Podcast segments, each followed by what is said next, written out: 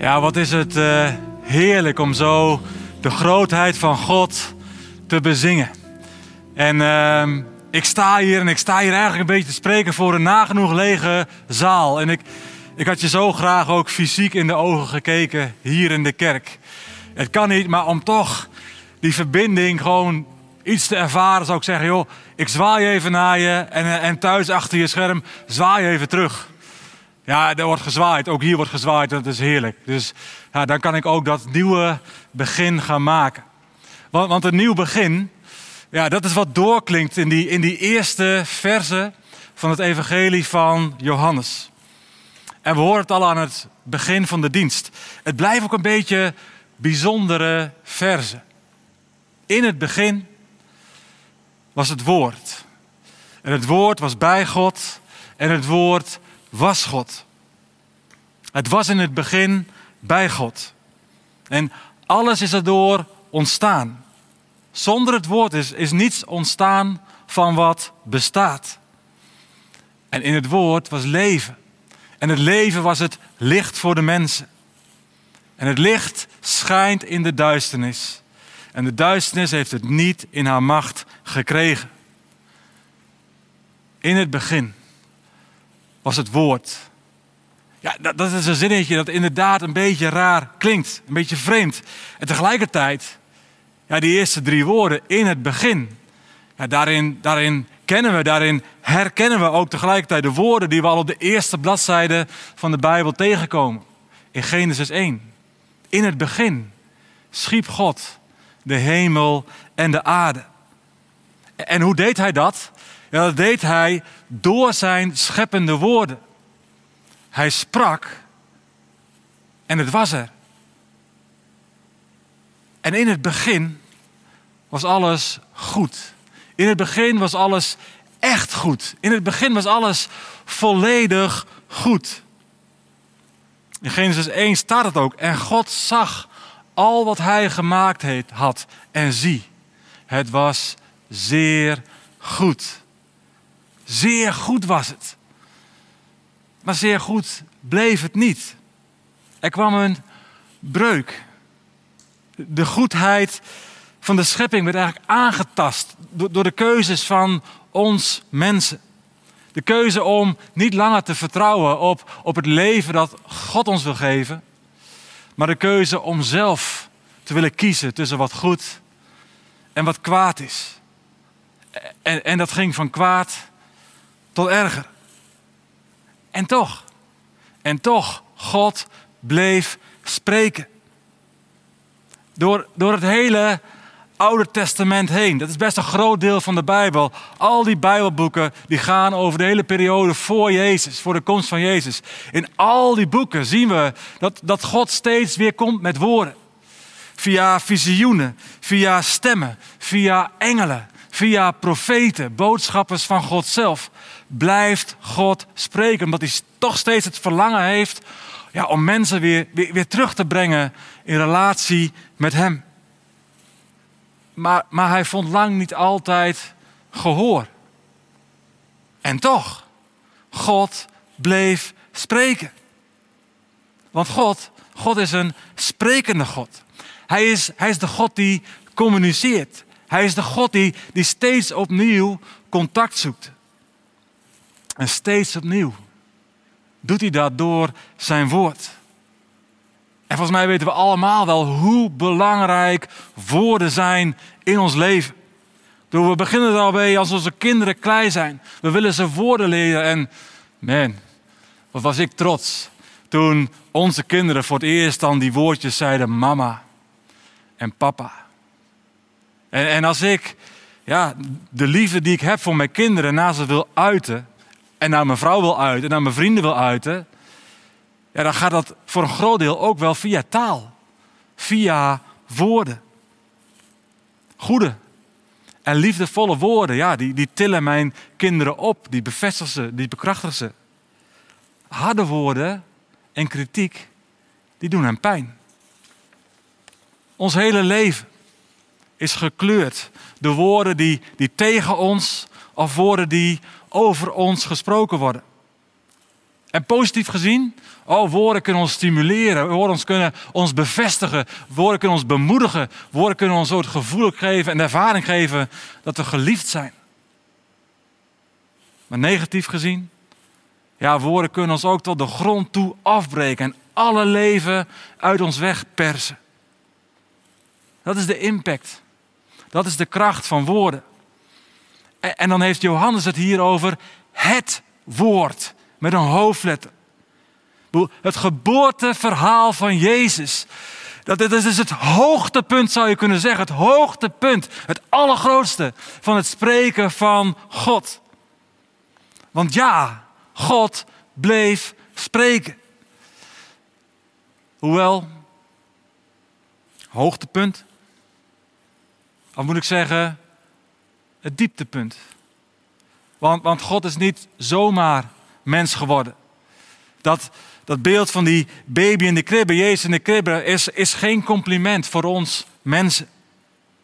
Het woord is vlees geworden, ja, omdat onze opties op waren. Omdat steeds opnieuw is, is gebleken dat, dat het ons niet lukt om vanuit onszelf blijvend in een, in een zuivere relatie met God te leven. Maar, maar waarom doet God dat eigenlijk? Waarom blijft God nog steeds opnieuw contact, contact zoeken met ons mensen? Zelfs met mensen die niet eens naar Hem op zoek gaan. Wat is het geheim van de menswording van Jezus? Er is maar één woord voor wat daarbij past. En dat is liefde. Gods liefde. Want Gods liefde zoekt altijd en overal een weg naar, naar ons mensen. Altijd. Het woord is vlees geworden. En het heeft onder ons gewoond, zegt Johannes, ook in dit hoofdstuk. Uit liefde neemt Jezus een sterfelijk lichaam aan en wordt mens. Klein, kwetsbaar. Dat is de route waarvoor God kiest. En dan denk ik, hoe, hoe sprekend wil je het hebben? Hoe herkenbaar wil je het hebben? Hoe, hoe toegankelijk wil je het hebben? Hij werd één van ons.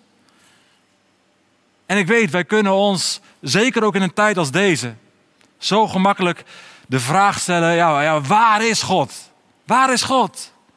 En die vraag die mag gesteld worden, zeker. Ook in de Bijbel wordt die vraag met regelmaat gesteld. Niks mis mee. Maar als je de vraag stelt, waar is God? Nou kijk, daar, in de kribbe, in de stal, in Bethlehem. Klein en kwetsbaar. Eh, eh, waar is God? Nou kijk, daar aan dat kruis op Golgotha. Klein gemaakt en ultiem kwetsbaar. Nou, waar is God? Nou, kijk, daar in het graf van Jozef van Arimathea. Kwetsbaar tot in de dood. Dieper kon God niet en kan God niet met ons bewogen zijn. Dichterbij kon God niet komen. Hij is in onze eigen huid gekropen. We kunnen God eigenlijk niet het verwijt maken dat hij zich niks van ons bestaan of niks van onze ellende zou aantrekken. Jezus, hij heeft ons menselijk bestaan opengebroken. Ons menselijk bestaan waar, waar we juist vaak zo, zo, zoveel woorden spreken die zo genadeloos zijn. Tegen onszelf en tegen anderen. Ons menselijk bestaan waarin we nog zo vaak vast kunnen zitten in leugens in ons denken. Verkeerde woorden die maar vastzitten in ons hoofd. En die zoveel bepalen in ons gevoel en in ons handelen. Ons menselijk bestaan die nog zo vaak gekleurd wordt door een bepaalde vorm van angst. En dan is daar Jezus. Vol van woorden van goedheid en vol van woorden van genade, zoals dat verder ook in Johannes 1 staat. Jezus, ja, als Hij spreekt, als Hij het woord neemt, Hij is het woord, ja, dan komt er altijd iets in beweging. Dan ontstaat er altijd leven met een, met een hoofdletter L. In de verhalen van Jezus lijkt het wel alsof we, alsof we teruggaan naar Genesis 1. Want waar Jezus handelt, waar Jezus spreekt, daar is het goed. Ja, zie, daar is het zeer goed. Waar Jezus spreekt, daar worden leugens ontmaskerd en vervangen door waarheid. Waar, waar Jezus spreekt, daar ontstaat genezing naar geest, naar ziel, naar lichaam. Waar Jezus spreekt, daar komt altijd ruimte voor een nieuw begin. Dat is prachtig. Dat is heerlijk. Maar we moeten ook eerlijk zijn. Het klinkt soms te mooi en te simpel om waar te zijn. Leuk verhaal. Maar uh, come on, is dat niet een beetje naïef dat met Jezus alles maar vanzelf anders wordt? Ik denk, we weten allemaal heel goed dat het helemaal niet makkelijk is om een nieuw begin te maken. En helemaal niet om een nieuw begin ook vol te houden. Natuurlijk kunnen jij en ik het vaste voornemen hebben om opnieuw te beginnen. Jo, straks na de kerstvakantie ga ik het helemaal anders doen op dat en dat levensgebied. Of als we uit deze lockdown zijn, dan gooi ik het echt over een andere boeg als het gaat over dit onderwerp in mijn leven. Maar ja, we zijn ook wel een beetje door schade en schande wijs geworden, toch? Ik wel, want voor je het weet, ja, val je ook zomaar terug in oude patronen. Voor je het weet, krijgen oude leugentjes in jezelf toch weer de ruimte. En nestelen ze zich toch weer opnieuw in jouw denken. Over jezelf, over je omstandigheden, over deze wereld, over de ander. Maar wat maakt dan?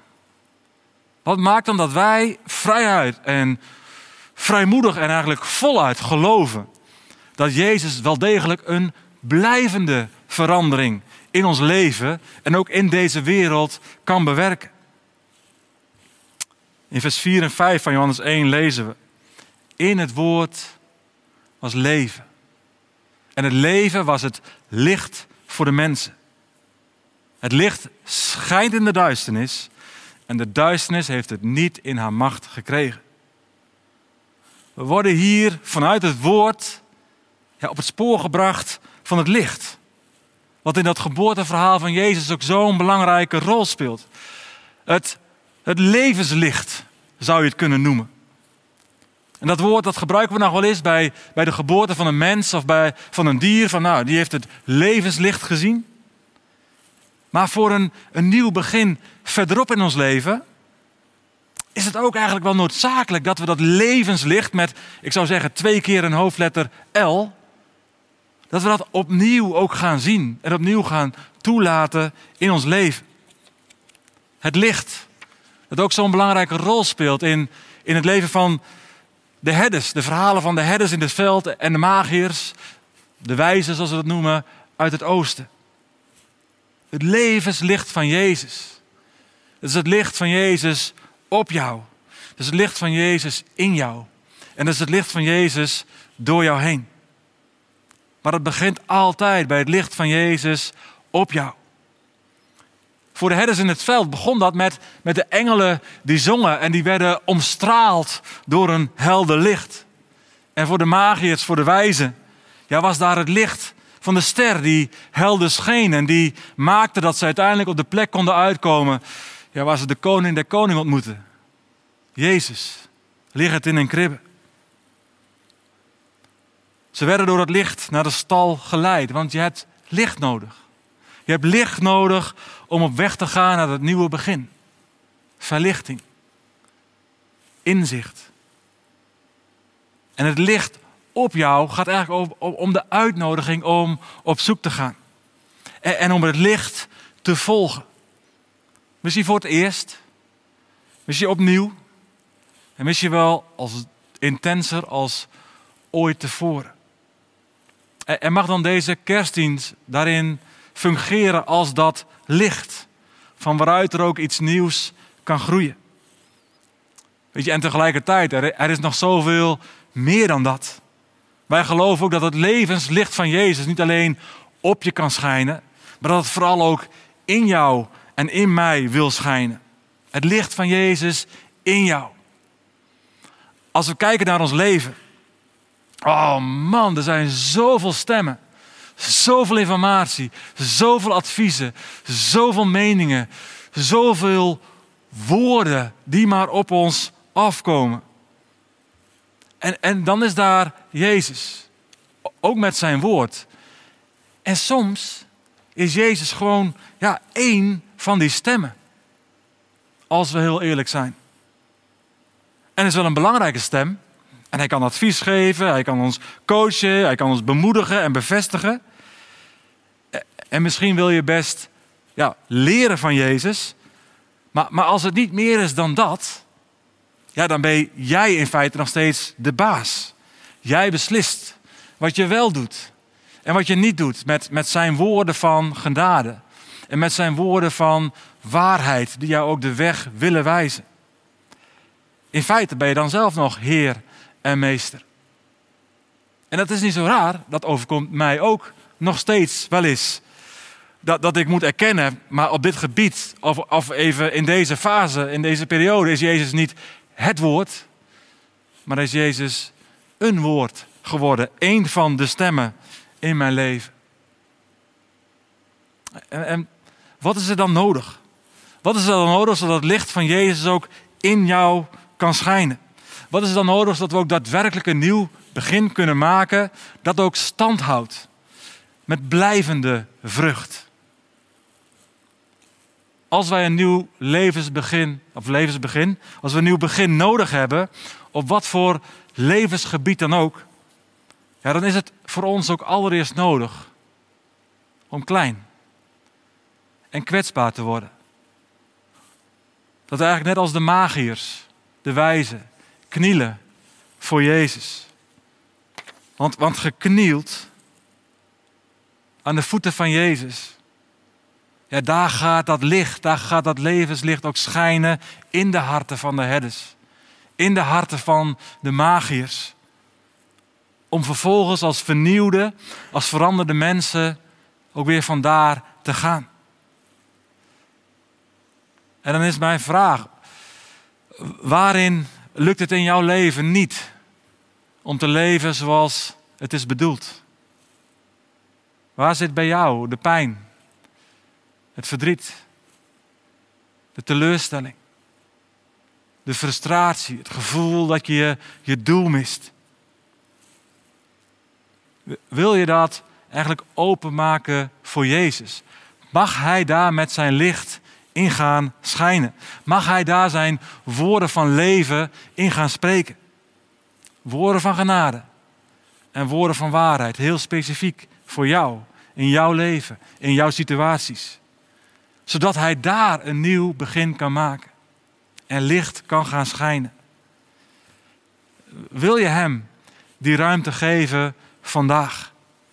Om een proces van vernieuwing op te mogen starten in jouw hart, in jouw leven. Ja, wij, willen graag ja, een snelle oplossing. We willen graag een quick fix. We willen een gebed en dat dan alles anders is. Eh, dat is niet realistisch. Daar moeten we ook eerlijk in zijn. Maar waar het om gaat als we Jezus de ruimte geven, ja, dan is er ruimte voor een proces wat op gang komt. Een proces van vernieuwing. Een proces van heling. Een proces in ons waarin we leren wat het is om te leven uit genade. Maar we leren wat het is om te leven uit zijn waarheid.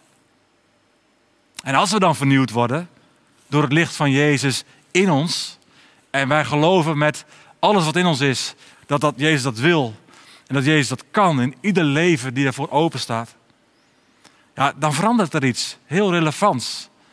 Niet alleen voor jezelf, maar ook voor de wereld om je heen. Want dan schijnt het licht ook door jou.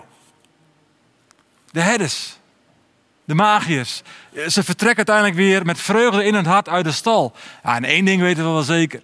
Dat hebben ze echt niet stilgehouden. En weet je, de wereld waarin wij nu leven, de wereld snakt naar mensen die het verschil maken. De wereld snakt naar mensen die opstaan, naar mensen die licht verspreiden in een wereld die zo donker geworden is. Deze wereld snakt naar mensen die niet stilhouden. Wat er allemaal door Jezus aan vernieuwing is ontstaan in hun leven. De, de roeping die we hebben om getuigen te zijn, is een roeping die we serieuzer mogen nemen dan ooit tevoren. En ook dat mag een nieuw begin zijn met deze kerst. Dat het licht ook door ons heen schijnt, naar de mensen om ons heen. Want vrede op aarde, ja, daar kunnen we over zingen. En dat gaan we zo ook nog doen. Maar vrede op aarde, dat moeten we vooral doen. Het licht door je heen. Er staat niet zalig de vrede zingers. Er staat zalig de vrede stichters. Die actief werken aan die vrede. En de vraag mag dan ook zijn, waar en, en naar wie ga jij dat licht van Jezus verspreiden? En dat kan heel klein, via een appje, via een berichtje, via een uitnodiging, via een kaartje, via een belletje. En misschien is het wel veel groter. Vaak heeft het ook met te maken van, ja, hoeveel ruimte geef je erin? Hoe groot mag het worden? Waarvoor ben jij beschikbaar? Ik sluit af. Kerst. Het is het nieuwe begin. Wanneer dat licht van Jezus, dat levenslicht van Jezus op ons wil schijnen, in ons wil schijnen en door ons heen wil schijnen. Een nieuw begin. Het is bij Jezus altijd mogelijk. Amen.